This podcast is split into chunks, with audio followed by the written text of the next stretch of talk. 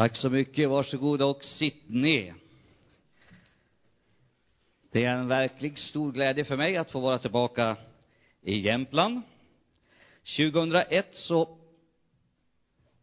lämnade Maud och jag den här bygden för att gå vidare i andra uppgifter, tjäna i andra församlingar och i nio år var jag pastor i Laxå församling. Och sedan 2010 så flyttade Maud och jag till Köping. Hur många har sett programmet I en annan del av Köping? Ja, det är bra, då vet ni hur min församling ser ut.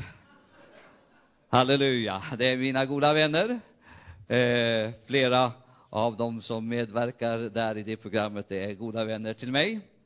Eh, vi brukar mötas nere på campingen vi har, Malmöns camping. Det är sju kilometer kan man säga nere vid Mälaren som vi har en husvagn. Man ska ha husvagn. Där, eh, där har vi varit eh, sju somrar, Maud och jag.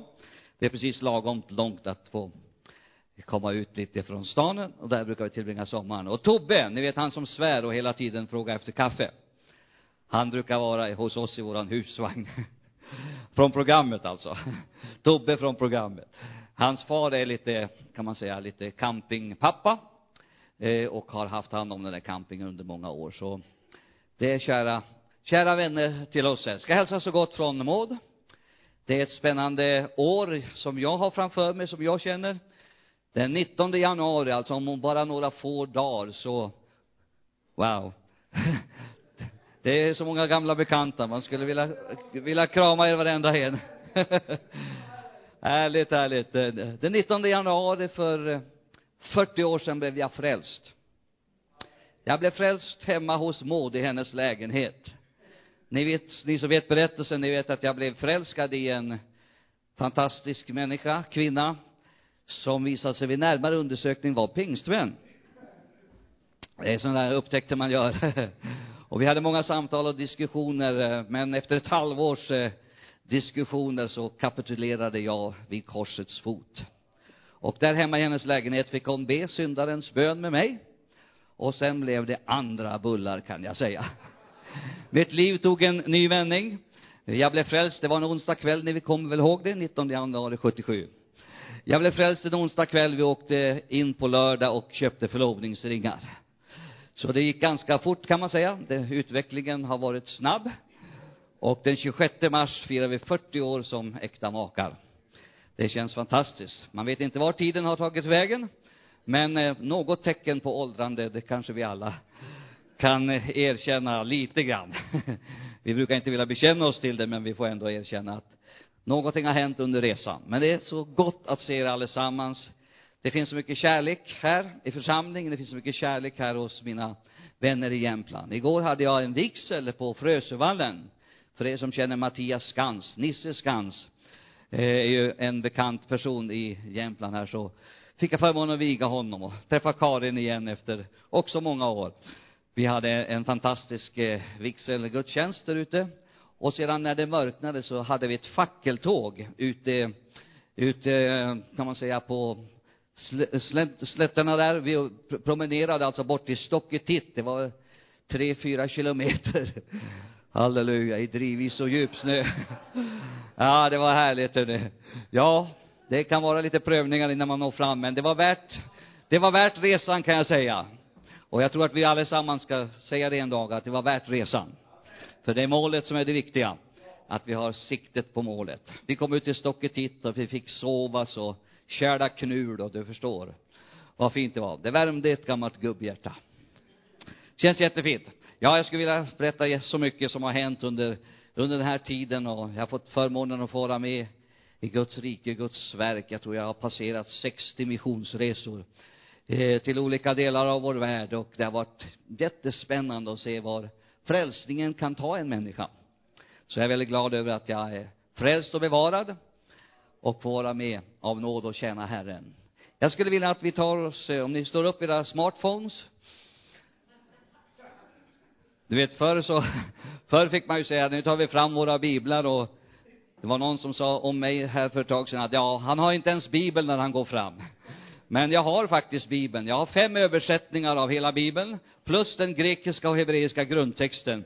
Den har jag här i plattan, så du kan vara alldeles lugn.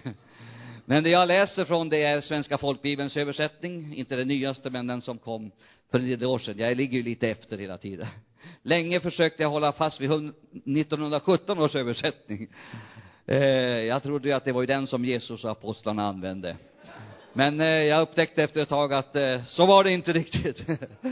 Utan eh, vi behöver moderna, bra översättningar. Så jag ska be att få läsa i Jesu namn från Andra Timotebrevet, kapitel 2 och de två första verserna.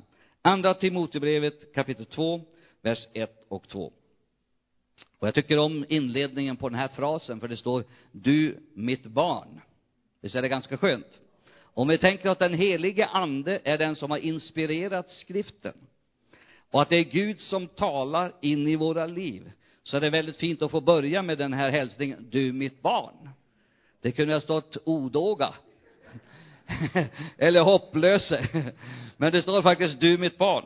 Och så fortsätter han. Hämta kraft i den nåd som finns hos Kristus Jesus. Och det som du har hört av mig inför många vittnen ska du anförtro, alltså ge vidare, åt pålitliga människor som i sin tur ska bli utrustade att undervisa andra. Min rubrik för den här dagen det är Ge det vidare. Alltså det du har hört, det som Gud har gjort i ditt liv, de sanningar som Jesus har uppenbarat genom sin heliga ande i skriften, det är meningen att du och jag ska föra vidare. Jag känner en väldigt stark nöd att den uppväxande generationen behöver få göra samma upplevelse som du och jag har gjort. Att få samma tro på Guds ord som du och jag har fått. Och jag tänker därför ta dig med på en liten resa. Jag hoppas att du har tid. Det var ju 17 år sedan jag var här sist. Eh, att du har några minuter tillsammans med oss här. Eh, för att jag vill bara uppmuntra dig till att verkligen ge vidare det Jesus har gjort i ditt liv, det som du är, det som du har, det som är din gåva, det som är ditt bidrag, de andliga sanningar som han har visat för dig, de behöver vi föra vidare. Det finns en generation som växer upp som vet knappast något om Bibelns inspiration och tillförlitlighet. De har knappast hört någonting att det finns goda principer hur man kan läsa och tolka de heliga skrifterna. De vet nästan ingenting om den gudsbild som Bibeln har visat oss. Jesus kom för att visa oss Fadern. Och därför så tror jag att det är väldigt, väldigt viktigt att vi anammar den här kallelsen. Och Paulus, det är han som egentligen är det mänskliga redskapet. Han skriver till sin son, alltså för vidare. Och han levde som han lärde. Paulus hade Timoteus. Elia hade Elisa. David har. Holger har. Vilka har vi? Som du och jag ger vidare, det är arv. Det som Gud har anförtrott oss under åren. Det som, eh, det som är andliga principer, det som är andliga sanningar. Vilka ska du och jag finna? Det behövs faktiskt att du och jag finner sådana människor. Och Jesus har lovat att han ska bygga sin församling. Det är ett löfte vi har. Och det finns en enorm välsignelse att vara med och bygga församling. För han har lovat att vara med. Och han gör det genom att kalla och utrusta, skickliggöra, träna upp nya tjänare i generation efter generation. Vad vi behöver göra, det är att vi behöver ta ett stort, stort ansvar här, kära vänner, syskon, att vi hittar vår Timoteus. Att vi hittar den person som kan ta lovsången vidare, Bea. Som kan, eh, så att vi kan få lite ledigt. Ja, det är lite ego i det här också. Alltså, det är ju meningen att jag ska kunna vara ledig någon helg, eller hur? Att det finns också möjlighet för andra att kliva fram, att Gud får resa upp andra människor. Därför är det här så väldigt, väldigt viktigt. Så vi behöver tänka på det, att vi hela tiden ger vidare. Finns det någon i din närhet? Finns det någon som finns? Jag ska ta med, med dig på några bilder här också. Det gör ingenting om du släcker ner lite grann här, om det går att släcka det längsamt, kanske inte går, men det här är en bild på någonting som jag tycker är betydelsefullt. Att den himmelska konungsliga elden förs vidare. Det här är en bild av en, av en vuxen som för över, ger vidare en fackla till nästa generation. Och det har jag känt att det är så betydelsefullt att vi gör det. Jag glömmer aldrig, ganska många år sedan nu, som jag bodde här i Jämtland och fick en känsla för att jag skulle åka till Umeå, nästan mina hemtrakter.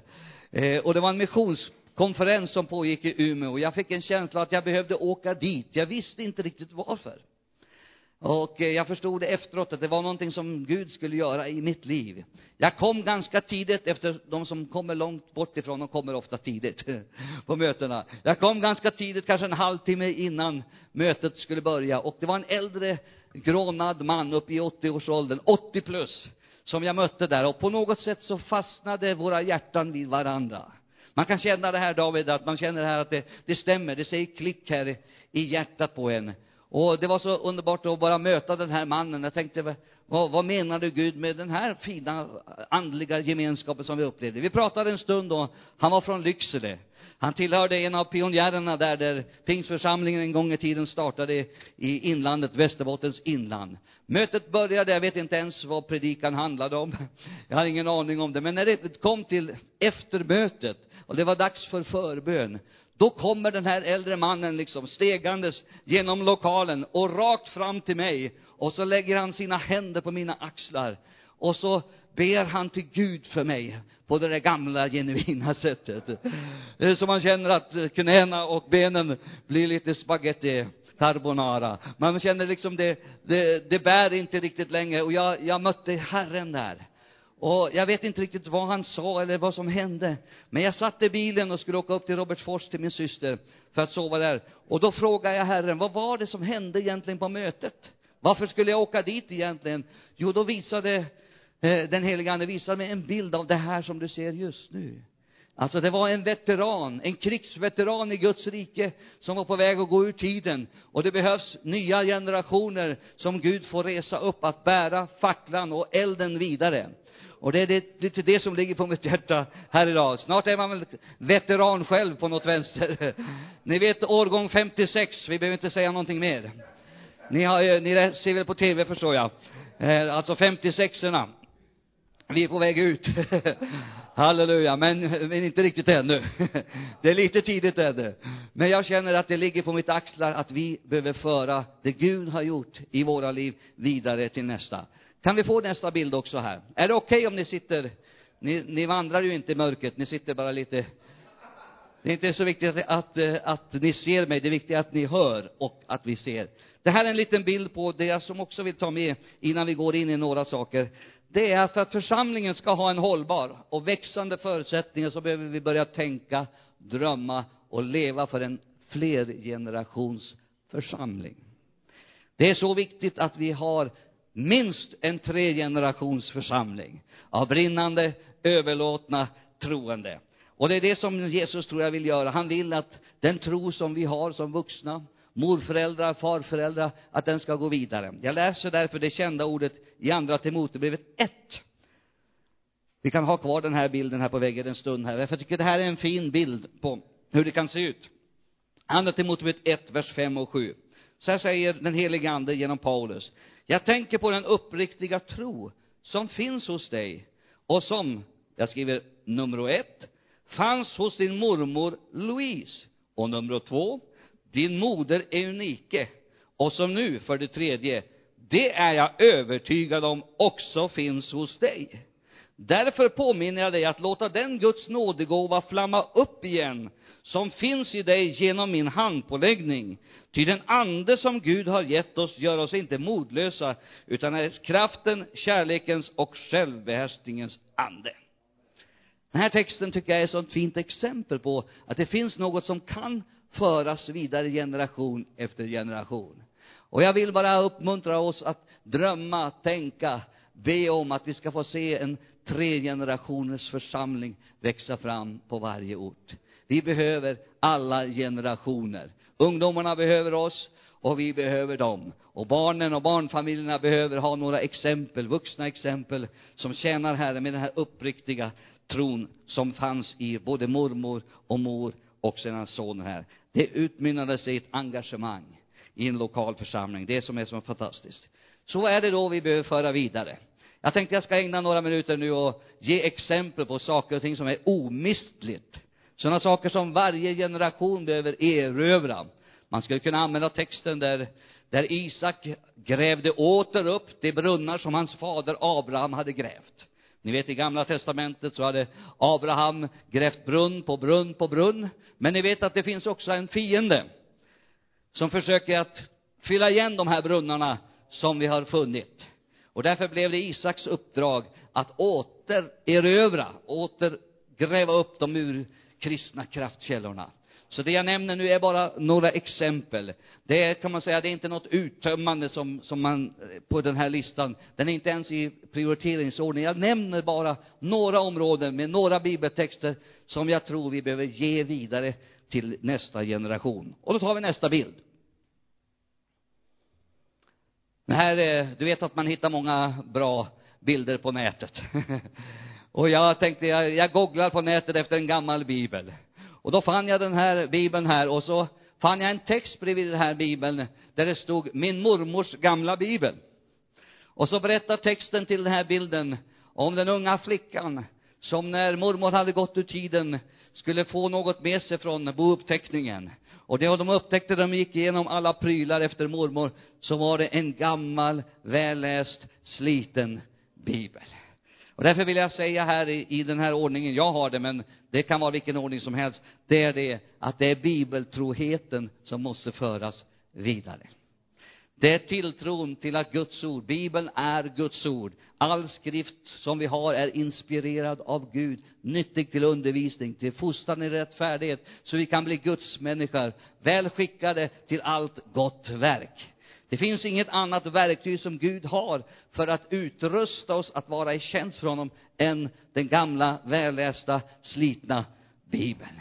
Och när den här flickan såg det, så här levde mormor. Och det fanns så många anteckningar och längst bak fanns det, fanns det liksom datum. Det var så här, upplevt andens dop, upplevt eh, helande. Alltså de här bibliska sanningarna som fanns där, som var inringande, understrukna och överstrukna i mormors gamla bibel, så upptäckte hon, här finns det en skatt som jag inte har förstått att den fanns. Och det, här, det blev en väckelse i den unga flickans liv, alltså två generationer senare. Och jag skulle vilja säga det att det är väldigt, väldigt viktigt i den här tiden. Visst lever vi i en förvirrad tid. Alltså hela kristenheten, tycker jag, i mångt och mycket lever i förvirring idag. Man vet inte längre vad man tror. Kan vi lita på det som står skrivet? Ni som har följt med i debatten vet att det var en debatt nyligen om Adam och Eva. Var de verkligen de första människorna? Ja, tydligen trodde Jesus på det, men, men forskare och teologer, de tvivlar. Men Jesus, han säger, gjorde de inte, gjorde inte skaparen dem från början till man och kvinna? Och så refererar han till skapelseberättelsen där Gud skapade Adam och Eva, och så vidare, och så vidare. Låt mig bara citera psalm 119. Eh, jag kanske går med rätt hög fart nu, så ni behöver inte slå upp det, ni kan bara lyssna. Så här står det, vers 89. För evigt, Herre, står ditt ord fast i himmelen. Matteus 24 och 35 säger Jesus, himmel och jord ska förgås, men mina ord ska aldrig förgås. Och i första Timoteus 3, 14 och 15 säger Paulus här, detta skriver jag till dig i hopp om att jag snart ska komma till dig. Är inte det ett löfte om att Jesus ska komma tillbaka? Jag har skrivit något till dig. Eh, eh, jag är på väg. Jag hoppas att jag kommer snart, säger Paulus här. Men jag skriver för att du ska ha någon aning om. Om jag likväl dröjer ska du veta hur man bör förhålla sig i Guds hus, som är den levande Gudets församling, sanningens stödjepelare och grundval. Och sen i Lukas 18 säger Jesus, skall väl människosonen när han kommer finna en sådan tro på jorden? Ja, frågan är, ska det finnas några bibeltroende kristna i vårt land i framtiden? Ge det vidare. Det är så viktigt för oss att vi för vidare den tro som en gång har överlämnats åt de heliga.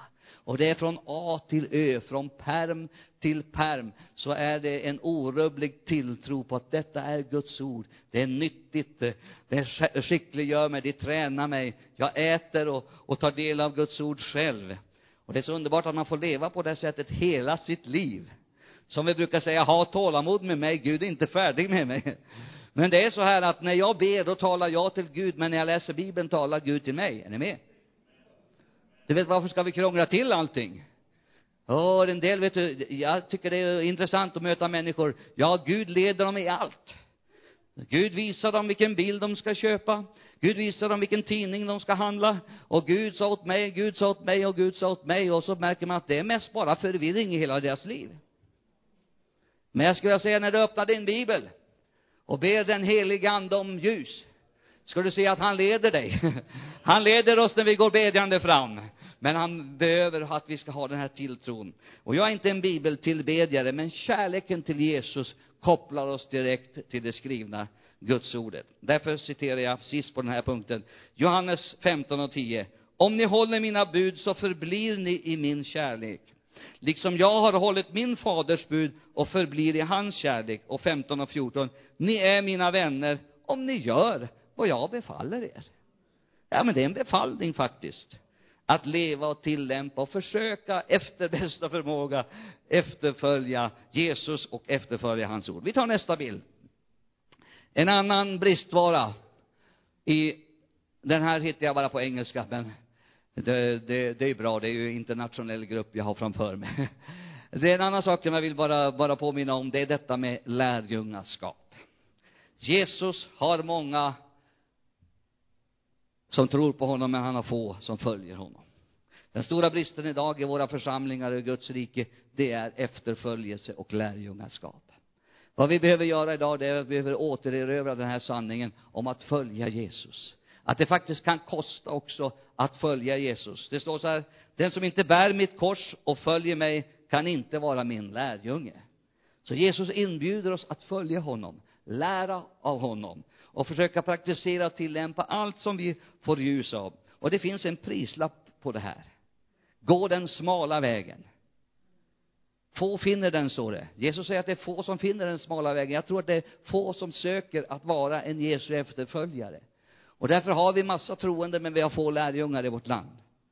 Vad är det vi behöver återerövra, kära vänner, kära vänner? Det är lärjungaskapet. Att vi själva är lärjungar, att vi, att vi följer Jesus personligen och att vi också vinner lärjungar och tränar dem att i sin tur göra nya lärjungar. Då har vi inga ålders eh, generationsväxlingsproblem. Det är det som är hela hemligheten. Hela hemligheten ligger i detta att vi själva går vägen, visar vägen med våra liv. Den överlåtelse vi har till Jesus behöver mynna ut i att andra, våra, våra nära och kära runt omkring oss. Så vi behöver åter en gång tänka, vad skulle Jesus ha gjort? Vad är hans vilja med mitt liv? Hur kan jag leva för att förhärliga honom? Bra fråga, va? Det är någonting vi måste tänka till. Vad skulle Jesus ha gjort? Förr hörde man ofta det när man mötte troende och de kanske stod vid ett vägskäl i livet. Ja, vi får be över det. Idag är frågan, vad får jag i lön? Ja, du kanske får en högre lön, men du kanske förlorar Guds plan för ditt liv. Du kanske missar vad Gud har tänkt med ditt liv. Har du bett över det här? Det är ganska intressant ibland när man har vigselsamtal.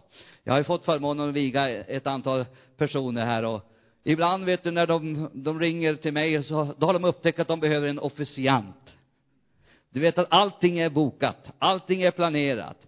Bröllopslokal och kläder och, och, och, och datum och allting är planerat och så kommer de på milda makter, vi har ingen som viger oss. Och så är det någon som kommer på, ja men vi har ju den där Holger kanske. Kanske vi kan fråga honom, vet du. Och så, ja, det är klart att jag gör det. Det är en förmån att få vara med och tjäna. Och så säger jag, men då vill jag träffa er. Och när man träffar unga människor idag, vet du, så berättar de om hur allt är planerat och det blir kärlaknull och det är underbart. Allt det där va. Och så brukar jag ställa frågan, har ni bett tillsammans? Och ibland så kommer ögonen, står ut som provrör ur deras ögon. Va, va, vad sa du? Har ni bett tillsammans? Du vet, om man inte börjar innan man är gift, hur tror du det blir efteråt? Ja, det, vi behöver bara titta på våra egna liv. Det behöver inte gå till någon annan. Alltså, det är faktiskt så viktigt att vi kommer tillbaka till detta. Vad skulle Jesus ha gjort? Hur kan jag leva för att förhärliga honom? Och det leder mig till nästa bild. Jag går lite raskt framåt här. Och det här är en liten bild på det jag kallar för Jesus i familjen. Jag tror att vi behöver återerövra, hur kan Jesus bli en naturlig del i våra familjer?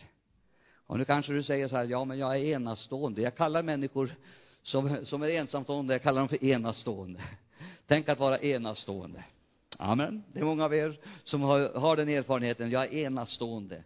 Jag är enastående med mina barn och så vidare. Men hur kan Jesus bli en naturlig del i våra familjer? Det står i Ordspråksboken 22 så här. Vänd den unge vid den väg han bör vandra, så viker han ej av ifrån den när han blir gammal. Min fråga är, hur kan vi göra Jesus på ett naturligt sätt bli en del av vårt vardagsliv? Och det handlar ju inte om att släpa ungarna på möten. Jag hoppas att ni förstår och tänker. Åh, om vi bara kunde ha en bra ungdomsledare. Åh, om vi bara kunde ha en barn och familjepastor, då ordnar det sig. Nej, det ordnar sig inte med det. Det kan vara ett stöd.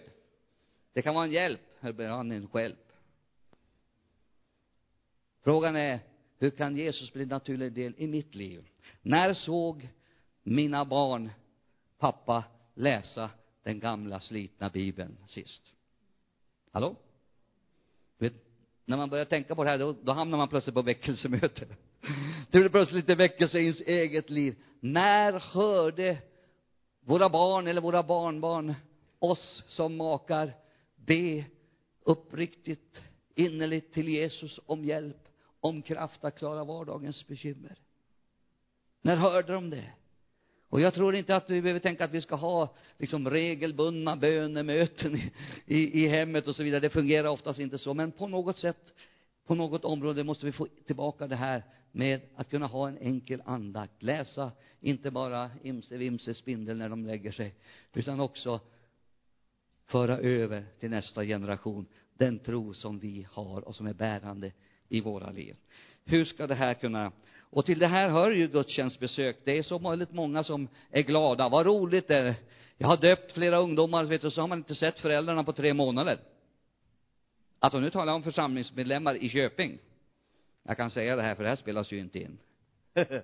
det här skickas ju inte Alltså, så här är det alltså. De är så glada över att barnen har blivit frälsta, mött Jesus. Och de är så glada över vårt barn och ungdomsarbete och så vidare. Så att, och nu vill eh, Oskar bli döpt. Och det är så spännande att se vad Gud gör i barn och ungdomars liv. Och de kan ta emot Jesus i tidig ålder, har jag märkt. Jag fick döpa eh, en romsk eh, pojke för ett tag sedan och han sitter hemma en, en dag och är alldeles förkrossad i vardagsrummet och pappa kommer in och säger, vad är det, du är ledsen för någonting? Nej, säger han, på finska naturligtvis, jag kan inte riktigt eh, förklara. Han säger, Jesus har mött mig, säger den här pojken, sju år gammal, rom, Eh, eh, romsk pojke. Han säger, Jesus har mött mig. Och han sa så här, jag kallar dig att gå dopets väg. Ja, vad ska vi säga då liksom? Jaha, nej, jag undrar, vi måste först besikta lite ordentligt där. Vi måste kolla om du kan hålla våra bud, vet du, Pingstkyrkans 103 bud. Nej, så är det inte, utan de blir frälsta, de blir döpta, sen lär vi dem att hålla. Inte lär dem att hålla allt och se om de klarar provet så döper vi dem. Utan vi har det här i, i rätt ordning. Så mina vänner, det är så väldigt viktigt att vi kan på ett naturligt sätt inkludera Jesus i vår vardag. Och jag skulle vilja säga, här finns det nåd för föräldrar, morföräldrar, farföräldrar och gammelfarfar och mormor. Det finns nåd att börja om. Alltså när man känner att här, här har det varit en brist i mitt liv. Här har jag önskat att något skulle vara annorlunda. Då är det så väldigt fint att veta att det finns nåd. Alltså, att när lerkärlet går sönder i Mästarens hand så finns det nåd för att han vill börja om igen med lerkärlet. Det står inte att han kastar den på sophögen. Det står inte att Jeremia får, får, får höra det att, nej, nu kastar jag dig på sophögen, nu får du leva i min B-plan resten av livet. Så är det inte. Så när det går sönder så är det en A-plan hela vägen. Halleluja. Så det finns nåd också att kunna återerövra det här, att få Jesus på ett naturligt sätt. Nu ska jag gå vidare här. Vi tar nästa bild här. Nu börjar det brännas ordentligt. Jag ska be att få läsa första Korinthierbrevet kapitel 4 och vers 1. Så här säger Paulus, som Kristi tjänare och som förvaltare av Guds hemligheter ska man alltså betrakta oss. Förvaltning, visst låter det härligt? Man får väldigt många halleluja när man talar om förvaltarskap. Men faktum är att när Jesus talar om att människosonen ska komma tillbaka, så är det en betoning som finns där, som går igenom eh, liksom genom allt, det att vi måste vara förvaltare. Det är det vi inte kallar vara åskådare. Det är som de här, exper, de här soffaexperterna, vet du, hockeyexperter i soffan, det är de värsta människor som finns. De vet allt, vet du, och ut med domaren och, och så här. Och jag är ju lite, lite faktiskt eh, hängiven när det gäller Skellefteå och AIK. Och tänk vad de är värdelösa domarna ibland. Och jag kan ju reglerna bättre än domarna och så vidare. Och man känner ibland man reagerar, det är så, så mycket som är tokigt och fel. Men, men de här, du vet, som sitter bara på, i soffan framför TV, de har inte vunnit en enda hockeymatch. Hallå? Det är på plan så man vinner hockeymatcher. Och det är det som ligger i detta med förvaltarskap, att inte vara åskådare och förbrukare, utan att vara tjänare och förvaltare. Och det är det här som är, som är vår, vår uppgift i tiden, att vara förvaltare av vår tid, vår, våra gåvor, våra liv, våra pengar och allt vad vi äger och har. Vi är förvaltare. Vi har barn och vänner till låns. Det upptäcker man gång på gång. I tisdags hade jag en, en begravning av en man som stod mig så väldigt, väldigt nära. Vi hade bönemöte den 14 december, alltså bara för en månad sedan, i kyrkan. Det var sån här dagledigas bön. Han satt vid pianot och när han hade sjungit lovsången så gick han hem. Han kom ut i foajén och där segnade han ihop.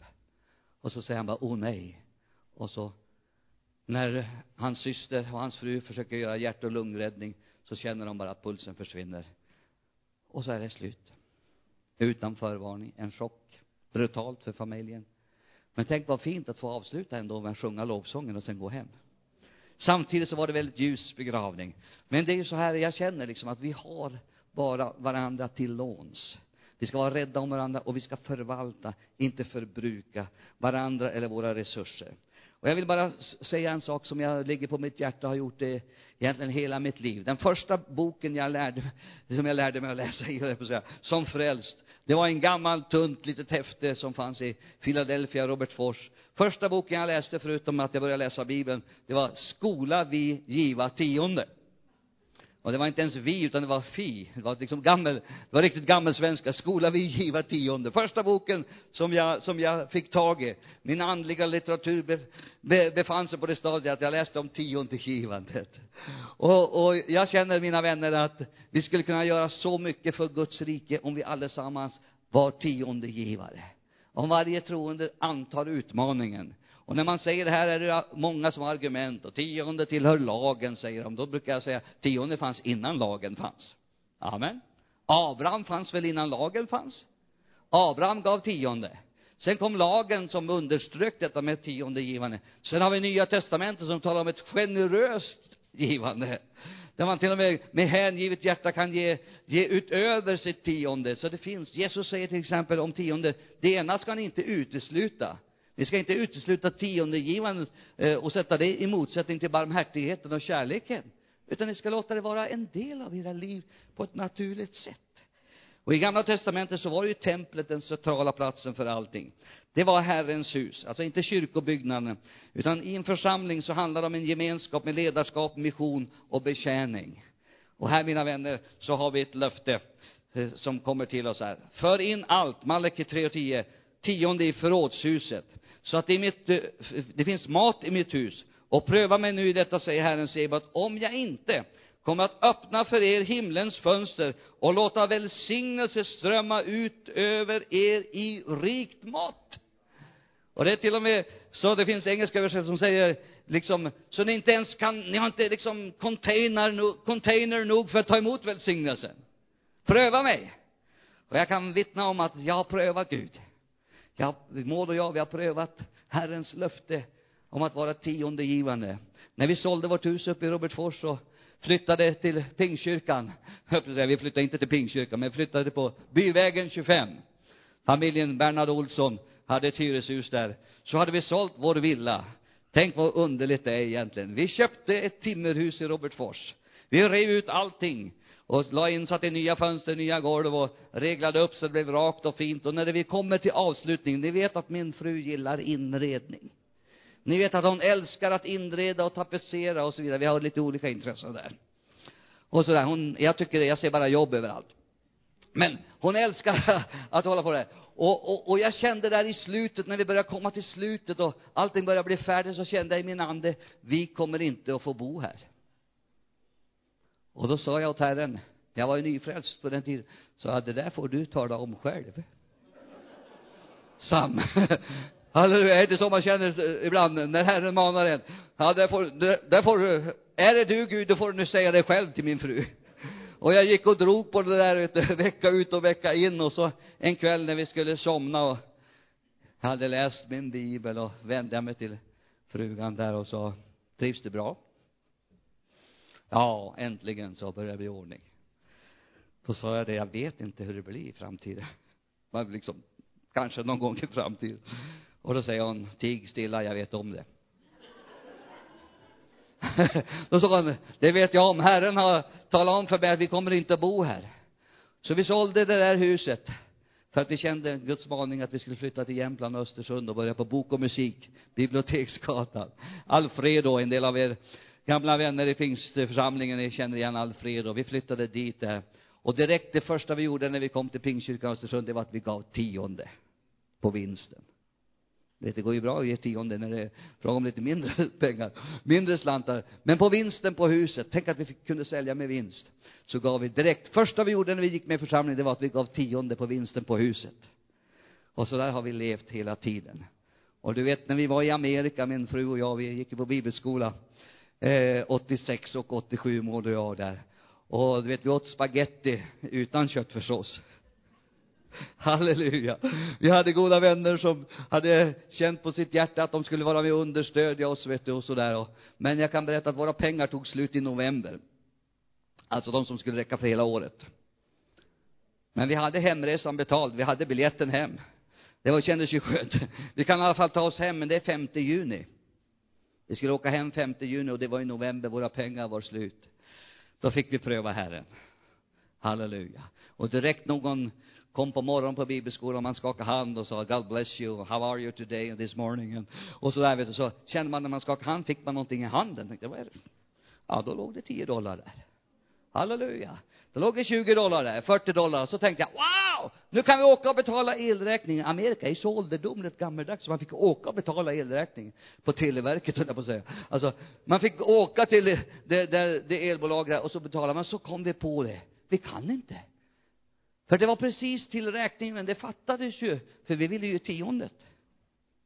Så vi kunde inte åka och betala räkningen, för det räckte bara till räkningen och inte till tiondet. Då valde vi tiondet. Halleluja, det är spännande. Hur många av er har gått med miniräknare när ni har varit på Ica, Maxi? Alltså, man har miniräknare, för varje pryl man lägger ner så lägger man på 7,50. För man vet man har 20 dollar med sig när man åker dit. Ah, ni vet inte riktigt vad jag pratar om. Se om jag har någon annan publik här borta. Alltså, vi har varit med i sådana tider. Ja, det är spännande, vet du. En gång kommer några amerikaner och hälsar på oss och generös som man är svensk och säger, får vi bjuda på något?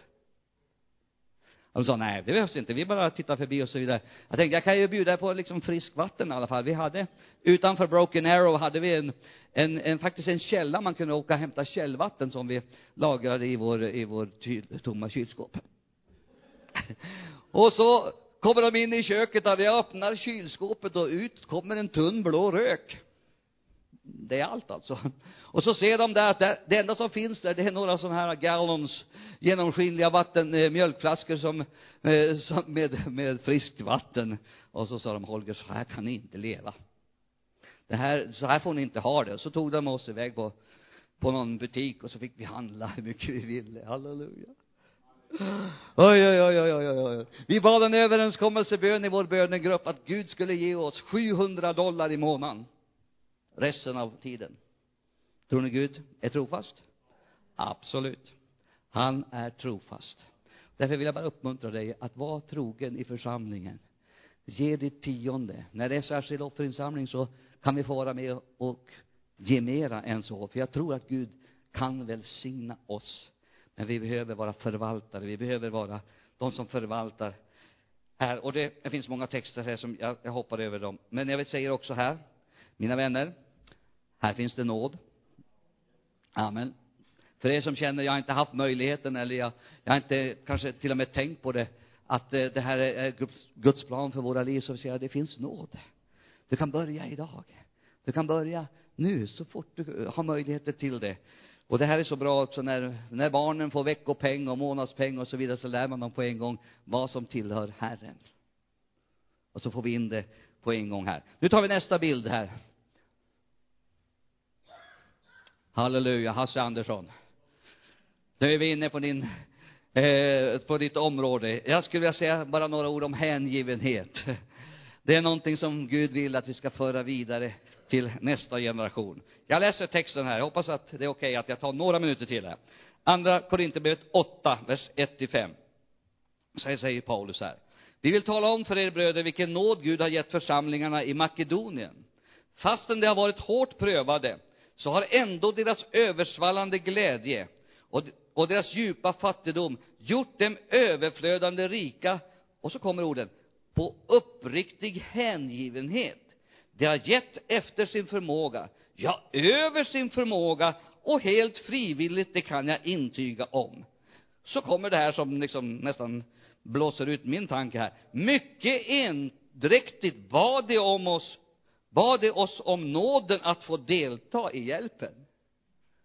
David, det är sådana sådana vänner vi behöver i våra församlingar. De bad mycket enträget, de tjatade på pastorn att få vara med och hjälpa till. Det är det de gör. I hjälpen åt de heliga. Och det gav inte bara vad vi hade hoppats, utan nu kommer nyckeln. Utan det gav sig själva. Först och främst åt Herren och sedan åt oss efter Guds vilja. Halleluja. Här, mina vänner, så finns det ett område. Det är så härligt att se de här, alltså de här, det här är inga som sitter liksom i soffan och är experter, utan det här som följer sitt lag. Det här är de som betalar ett pris och de åker till Barcelona för att för att se sina favoriter och så vidare. Och, och de bor på hotell och de, de far långa sträckor för de vill vara med och heja på laget. Och när laget ligger under med 3-0 i halvtid, då börjar de sjunga We shall overcome. Då börjar de liksom gå på där. We walk, you walk not alone. Och så, och så är de med sina, sitt lag. Så när laget kommer ut efter, till andra halvlek, då är de som ett nytt lag. De kommer ut inspirerade för de har en sån uppbackning av hängivna supportrar. Halleluja. Huh. Det är så här. Jag tror Herren vill att vi ska vara med i Guds rike. Alltså, jag var med om en erfarenhet här som lite grann skakade om mig. Faktum är att ni, för er som är hemma i den här församlingen, så känner ni Johnny Foglander. Han var med på Nyhemsveckan för ett par år sedan Eh, och han hade en monter med lite undervisningsmaterial och, och sådär. Eh, så träffade jag honom och det var ett kärt återseende efter ganska många år som vi inte haft kontakt och vi pratade ganska mycket om behovet av försoning och behovet att sträcka ut händerna till varandra och ta nya tag. Sverige behöver oss allesammans. Vi hade en fin stund. Sen började kvällsmötet och vi upptäckte, oj, vi måste rusa, det är kvällsmöte. Så John och jag, vi gick, gick ner och satte oss där inne i den stora eh, stora hallen som vi har på Nyhem där.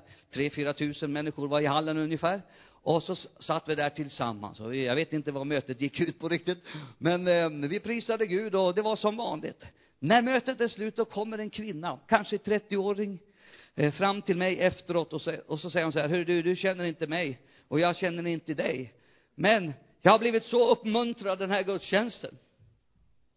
Jaha, sa jag. Ja, det var bra, sa jag. Det var bra predikan. Nej, nej, nej, det är inte jag predikan. Jag svarade. jag blev så uppmuntrad att se dig. Jaha, sa jag. Hur kan man bli uppmuntrad att se mig? Hon satt bakom där. Ja, alltså, den hängivenhet som du har i ditt liv. Och så la hon till något som inte var lika roligt att höra. Det var trots din ålder. trots din ålder, Bernt. Halleluja. Bernt, du är lika gammal som din far som jag kommer ihåg honom, när han kom in på Odenhallen. Och jag glömmer så, kommer så väl ihåg din, din far, han var så härlig att möta. Ja, han gick runt och funderade och till slut så gick han mot kassan med en korvbit. ja, det var härligt. Men i alla fall, trots din ålder, säger hon, 30-åringen. Och så tillade hon, för det är så här, att vi har så många generationer där man egentligen inte vet någonting om vad de brinner för nu för tiden. Så tack ska du ha, sa hon och jag sa tack ska du ha. Och det här har jag varit med om i mitt liv. Och det här handlar inte om hur mycket man lyfter händerna. Hur mycket man, jag, ni ser, jag kan fortfarande. När jag, var yngre, när jag var yngre kunde jag hoppa lite högre. Men nu, nu kan jag inte hoppa riktigt lika högt längre, men jag hoppar fortfarande. och det var som jag fick, eh, du vet, jag fyllde år igår. Jon-Erik och jag fyllde år igår. Grattis Jon-Erik! Halleluja, vi är jämngamla. Eh, tack ska du ha. Sex, 61 år. Det är helt otroligt. Eh, och, och jag fick massa hälsningar, 154 hälsningar på Facebook, grattis. Och det var så många från församlingen som skrev just så här, tack för att du är den du är. Ja, men jag säger, när man inte blir som man ska så Halleluja. Då får de ta mig som den jag är. Amen. Och jag brukar säga det, jag har afrikansk blod i mina ådror. För när vi har eh, våra afrikanska vänner eh, tar över våra möten eller våra bönenätter då, då trivs jag som fisken i vatten. Oj, oj, oj, vet du, då får man vara fri. Halleluja. Nej då, men vi är alla olika, så det har inte att göra med det yttre, utan det har att göra med hjärtat. Den hjärteinställning vi har, att vi är hängivna Jesus. Vi är hängivna Guds ord, vi är hängivna våra församlingar. Och tänk David om vi skulle kunna få vara med om en sån tid i Guds rike. Att människor, när man kommer ut säger, Holger, vad kan jag hjälpa dig med? Alltså, jag har haft nöds för dig så länge. Jag, jag ser att du är överarbetad på gränsen till utarbetad. Vad kan vi hjälpa dig med? Vad kan vi avlasta dig med? Hur kan vi vara med och hjälpa din arbetsbörda bättre? En tyst minut. Nej då. Eh, alltså, den där hängivenheten som de visade här, trots fattigdom, trots att de var arma, som bad dem endräkt att få vara med och hjälpa till. Och nu talar jag inte om pengar, jag talar om hjärtats hängivenhet i det vi gör. Låt hjärtat vara med. Glöm för all del inte det. Alltså, gör det du gör av hjärtat så som du tjänar Herren. Det är det som det går ut på. Ja, halleluja. Jag hade tänkt två punkter till, jag vet inte om jag vågar. Ska jag ta, är det okej, okay, jag tar en? En liten punkt till här. Eh, och det är nästa bild här. Vi flyttar, tar bort fansen där. Och den här enkla sanningen, det är att fortfarande förvandlar Jesus människors liv. Och jag vill säga det som en uppmuntran till oss, att vi ska aldrig tappa bort betydelsen av det förvandlande mötet med Jesus. Jag blev så glad när du kom in och jag mötte en älskad broder, jag fick vara med och döpa honom en gång i tiden, alltså. Halleluja. Så fantastiskt. Ett förvandlande möte med Jesus. Och, och vi hänger igen. En gång fick jag ett vykort, vet du, av en amerikan som hade gått igenom svåra tider. Och vi hade haft långa teologiska, alltså från apatiter till Petrozovodski, Så hade vi pratat ett helt dygn om det här. Finns det en möjlighet för en pastor som går igenom en svår tid med skilsmässa att komma tillbaka till tjänst? Och han sa nej. En enda kvinnas man betyder vad det står. Sen hände det som inte fick hända och jag försökte förklara för honom, jaha, då är det den enda synden när man själv ska betala av på skulden. Hallå? Ska vi själva betala av på skulden att det har blivit fel, någonting har gått sönder i mitt liv eller så här? Eller finns det nåd? Fortfarande. Jag brukar tänka så att det finns hur mycket nåd som helst för, för uteliggare och människor som kommer utifrån, men finns det nåd för oss i församlingen fortfarande? Hallå? Jag är jätteberoende av Guds nåd dagligen för egen del. Alltså, min väg har blivit så smal, den jag ska vandra nu. Du behöver inte gå i mina fotspår, jag har min väg. Den har blivit så ruskigt smal så man upptäcker, man gör ju fel hela tiden. Och då behöver vi Guds nåd. Och sen hände det som inte bör hända och får hända i en persons liv. Det gick sönder i hans liv, den här pastorn och predikanten jag åkte med. Och några år senare var han omgift. Thank you Jesus. Och då skrev han ett vykort till mig på engelska. Och skrev han ett vykort till mig. Because of grace I'm still in the race. Ja, det är det enda, mina vänner. På grund av Guds nåd är vi fortfarande med på vägen. Det är inte vår förmåga, det är inte hur bra vi är, om vi lyckas eller inte lyckas, utan det är ju Guds nåd hela vägen som vi är beroende. Det går sönder. Men det finns ett möte med Jesus som förvandlar. Och idag är det så mycket processer och du vet, vi har en postmodern människa som, vi har alfakurser och vi håller på och undervisar och sådär. Och, och det ser ut som att det är långa vägar innan människor blir frälsta. Men vi måste ändå hålla fast vid och uppmuntra till att det finns ett möte med Jesus som förvandlar. Ett förr och ett nu, från död till liv, från mörker till ljus. Från djävulens makt till Guds makt. Jag har själv upplevt det. Som 21 år. Ett möte som, där jag fick göra en 180-gradare, en, en hel omvändning och följa Jesus. Jag vet att jag diskuterade med Maud, om, jag börjar komma in på det här, om jag nu blir frälst. Ja, var det inte. Men om jag blir frälst, man behöver väl inte gå på alla möten. Nej, sa hon, det handlar ju om relationen med Jesus och det är ju, hon, hon var klok redan då. Det handlar om din relation till Gud och till Jesus. Sen, vet ni, så, så, så kom det en annan fråga. Hur du kan du inte vara hemma någon kväll?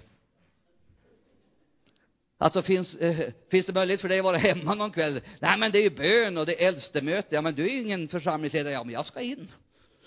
Jag, jag, jag ville vara med på allt som var i församlingen. Jag, jag hjälpte till med allt. Jag skurade från topp till tå. Och jag höll på med allting som man, man kan göra. För det var ett möte med Jesus som förvandlar. Oj, oj, oj. Folk kände inte igen mig. Och när jag kom in där i den baren, vi brukar samlas. Vi var ett gäng som, som brukar alltid avsluta helgen med att gå på bio där vi såg allt skräp som fanns. Och jag kom in där, den här kvällen glömmer jag aldrig på, på den här baren som vi brukar samlas på där och, och då, då satt de ungefär där Hans sitter där nere och, och jag kom gående och så, så, så hörde jag dem viska där, jag hörde bättre på den tiden. Han, han, han, bör, han har börjat bli mer och mer religiös. Satt kanske 30 personer där inne. Och då ropade jag rakt över hela, nej, jag har blivit frälst! Halleluja! Frälst jag är! Jag har blivit frälst!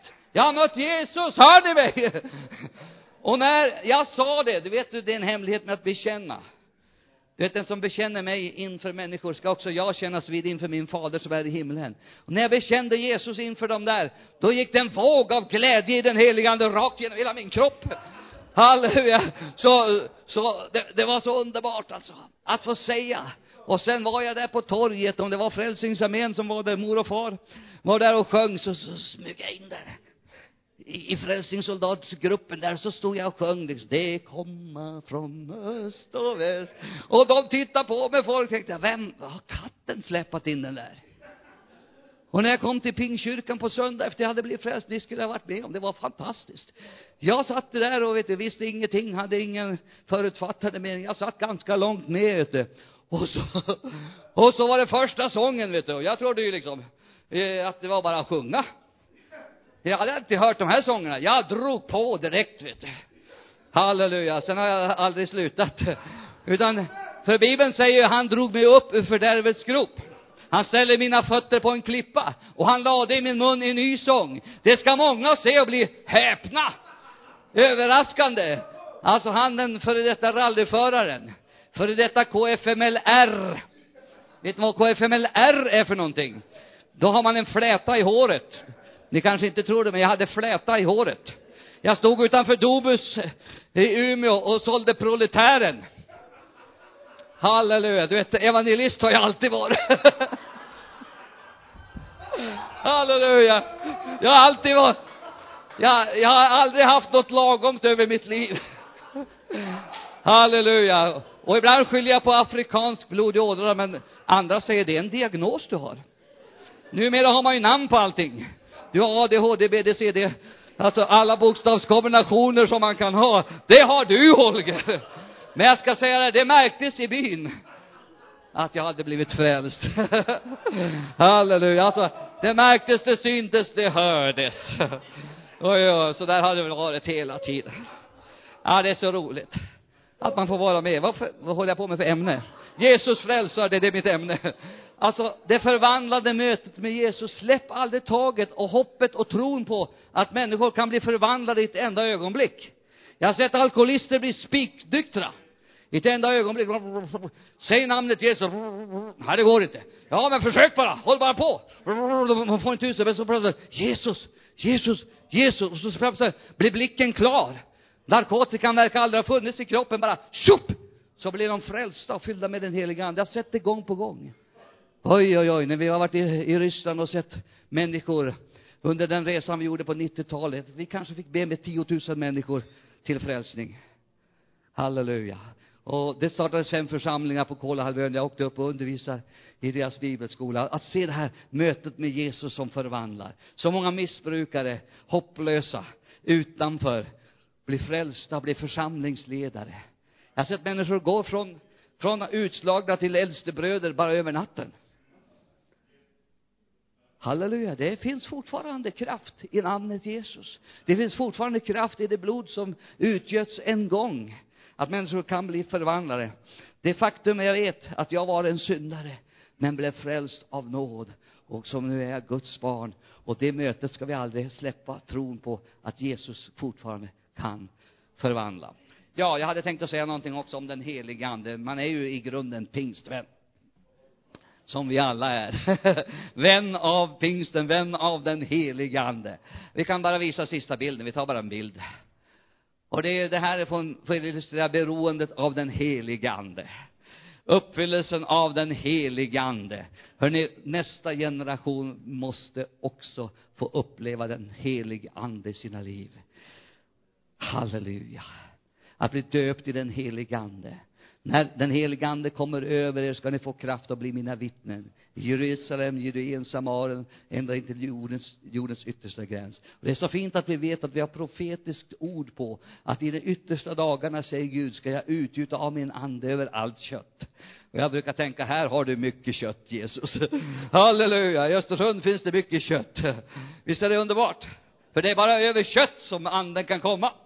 Halleluja! Det betyder inte att vi är kötsliga, men att vi är människor. Anden faller fortfarande över människor.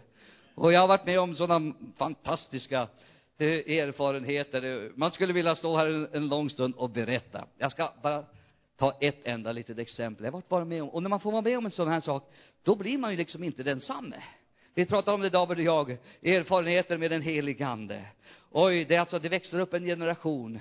Vi hade en ungdomsmöte, de kom från Västerås och Hallstahammar och Fagersta till, till Köping och tre ungdomar kom fram till mig från olika håll, jag hade aldrig sett dem förut, och de, och de frågade mig, vad är hemligheten att leva som du, lär, som du är? Jag var inte ens aktiv i mötet, jag, jag var som, som du, jag satt på första bänken, men det är klart, jag satt inte stilla riktigt. Utan jag var liksom i bön och i anden där hela tiden. Och de kom fram ungdomar och sa, hur kan man, hur kan man leva sitt kristna liv på det sättet? Jo, sa jag. Bra fråga. jo, det är så, ni måste bli fyllda med den helige ande. Och det är det som fortfarande, fortfarande behövs. Vi behöver ett ny uppfyllelse av den helige ande, fyllda med Guds kärlek, fyllda med andens gåvor.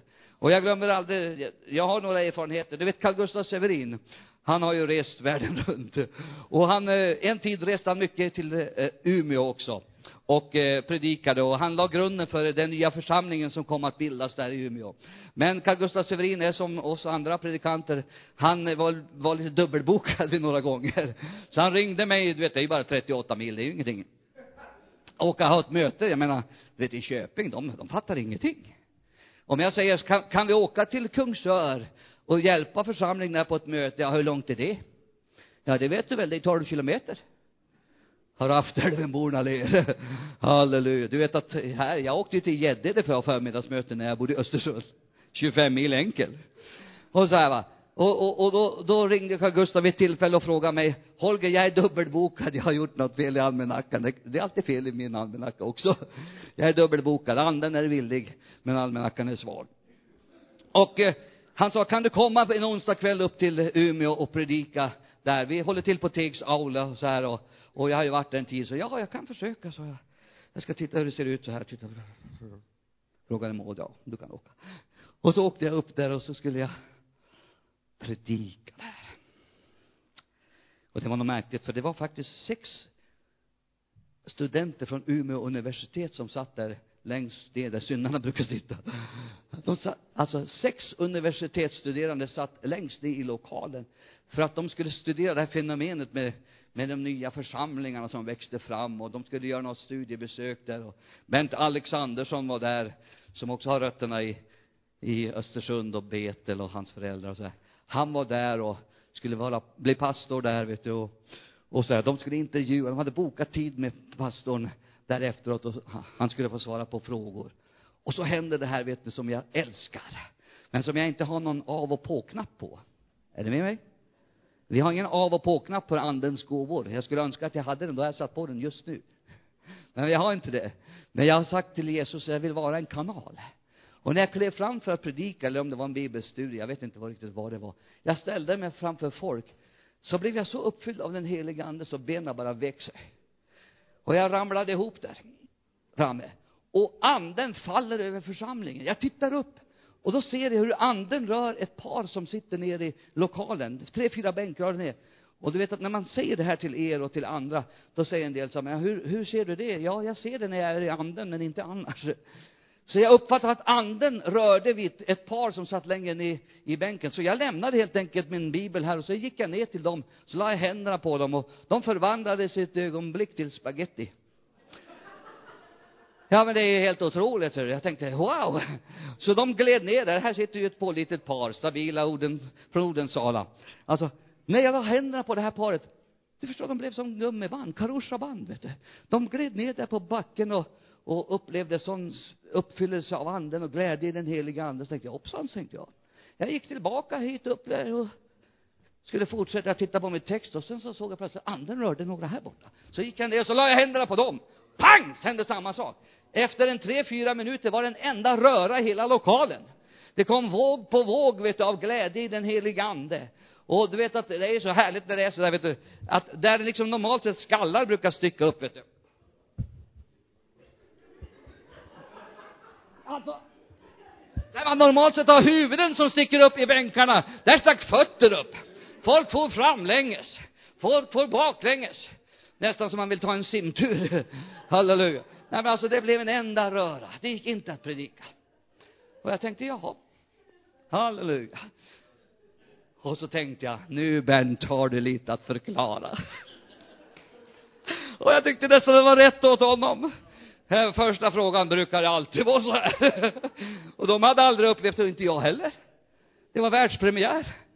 Men du vet när Petrus predikade i Corneliehus, föller anden över de ofrälsta som lyssnar, de blir fyllda med den heliga ande, så säger han, inte hindrar väl något att de här döps, när de har blivit uppfyllda av den heliga ande, och man hör dem storligen prisa Gud. Nej, det var ju klart, de lät döpa sig. Halleluja. Och det är sådana här tider och stunder vi kan få uppleva. Och det, mina vänner, det är det vi behöver. Vi behöver ge vidare det vi har fått.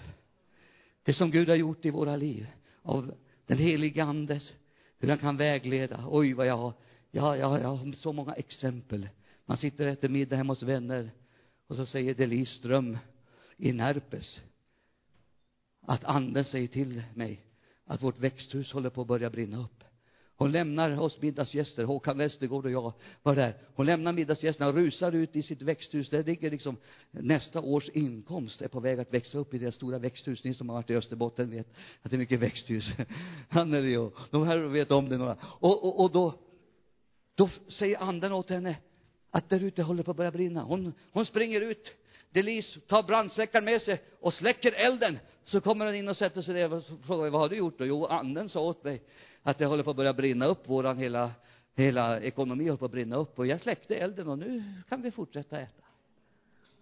Han ska förkunna för er vad komma skall. Ja, nu ska jag säga amen. Jag vill bara uppmuntra er, kära vänner. Ni har någonting i era liv. Gud har uppenbarat andliga sanningar. Han har gett er gåvor. Han har gett er talanger. Vi behöver föra vidare till nästa generation. Och du som känner att du skulle vilja säga ja till den här utmaningen på ett eller annat sätt. Det kan finnas så många facetter i det lilla jag har gett, försökt ge exempel på. Om du bara vill ställa dig upp inför Herren så ska jag be en enkel bön där du står. Bara be en, en bön för dig att du ska få vara med om att se att det Jesus har gjort i dig och genom dig, det ska du få föra vidare till din Timoteus. Så ha dina ögon öppna var din Timoteus är någonstans.